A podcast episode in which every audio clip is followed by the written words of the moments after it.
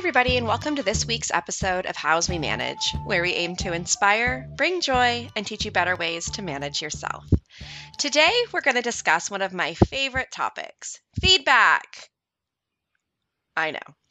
I imagine many of you are thinking, haven't we discussed feedback enough? And the answer is no, we have not. I am a believer that to truly create a culture of feedback, it needs to be discussed openly and consistently. However, I am going to shake things up a bit.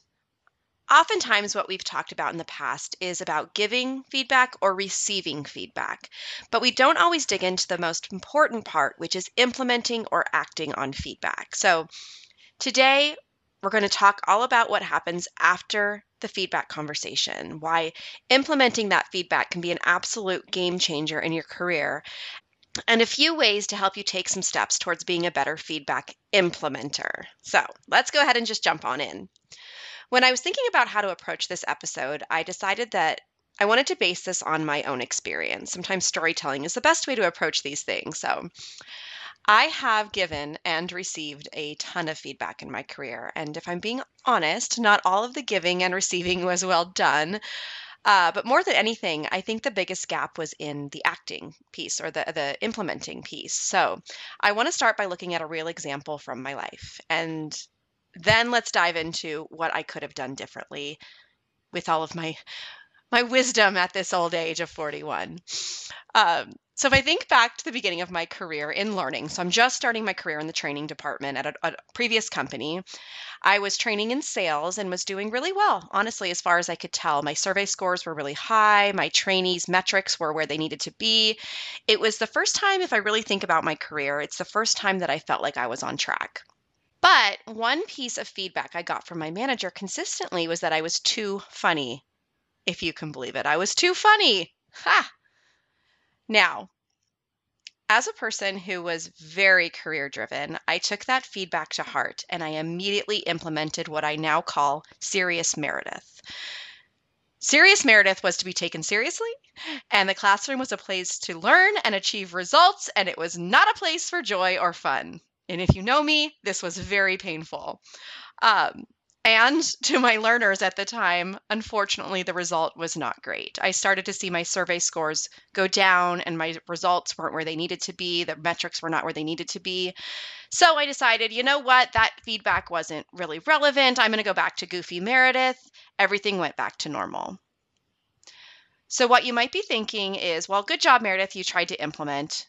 What's the problem? You did what you could do. Here's the deal implementing feedback is not enough. You have to understand and accept and accept the feedback. When I look back at this time in my career, there was actually a huge stall in my trajectory and my ability to move up or to move to that next step. I honestly needed to hear that feedback and I needed to implement that feedback but I honestly didn't understand the feedback. And being this hilarious person that I think that I am, if you just ask my children, they'll agree that I think I'm hilarious, not that I am. Um, I just didn't agree with the feedback, and I didn't want the feedback to be accurate. So when I look at this scenario, I can see where things went wrong. So some advice I'd like to give you, or honestly, I'd love, wish I had a time machine and I could give to young Meredith, um, is first to understand the feedback. Second, to get a picture of success. And third, make sure you circle back. So let's start with understanding feedback. It is so important to ask questions when you're receiving feedback. To truly understand what the feedback giver means when they say, you're being too funny. In this scenario, I needed so much clarification. I assure you that my manager at the time did not mean stop being yourself and eliminate all fun. I guarantee she didn't mean that. She was great. Um, but I interpreted it. I interpreted it that way. And if I'm being honest, I didn't want her to be right. So I didn't seek additional clarification because it was going to be really hard for me to change these things. So, what could I have done differently? I could have and should have asked for clarification. I should have said, I feel like this is part of my personality that engages the class. Do you have some advice on how I can do this successfully? Which brings me to my next tip It's part of understanding feedback. It's all about understanding what success looks like. If you don't have a clear picture of what your success would look like, you need to ask for that clarification. These kind of go hand in hand this clarification and what success looks like. The feedback giver should be able to explain this to you. I imagine my manager at the time having a picture in her head of balance, helping me to connect the dots between balancing humor and my professional brand. All I needed to do was ask. Finally, I'd encourage that Meredith from the past or encourage all of you to circle back. What this means is going back to the feedback giver, going back to my manager at the time, and telling her that I was struggling and that her feedback had not been successful and that I'd, it had actually had a negative impact on my success. The best part about this step, about this circling back step, is it gives you a chance to go back and ask for clarity or ask for what success would look like if you didn't do it initially. If you force yourself to circle back, if you force yourself to really analyze whether or not you were successful and go back and ask for clarity and ask for a picture of what success looks like, it's not too late. What I think happens is too many of us too many of us are willing to throw in the towel and say, "Well, dang it, I gave it my best shot," and then go back to normal. Habits and behaviors are really tough to change. You have to actually want to change them. You have to be willing to try and then fail and then try again and seek additional feedback and clarification.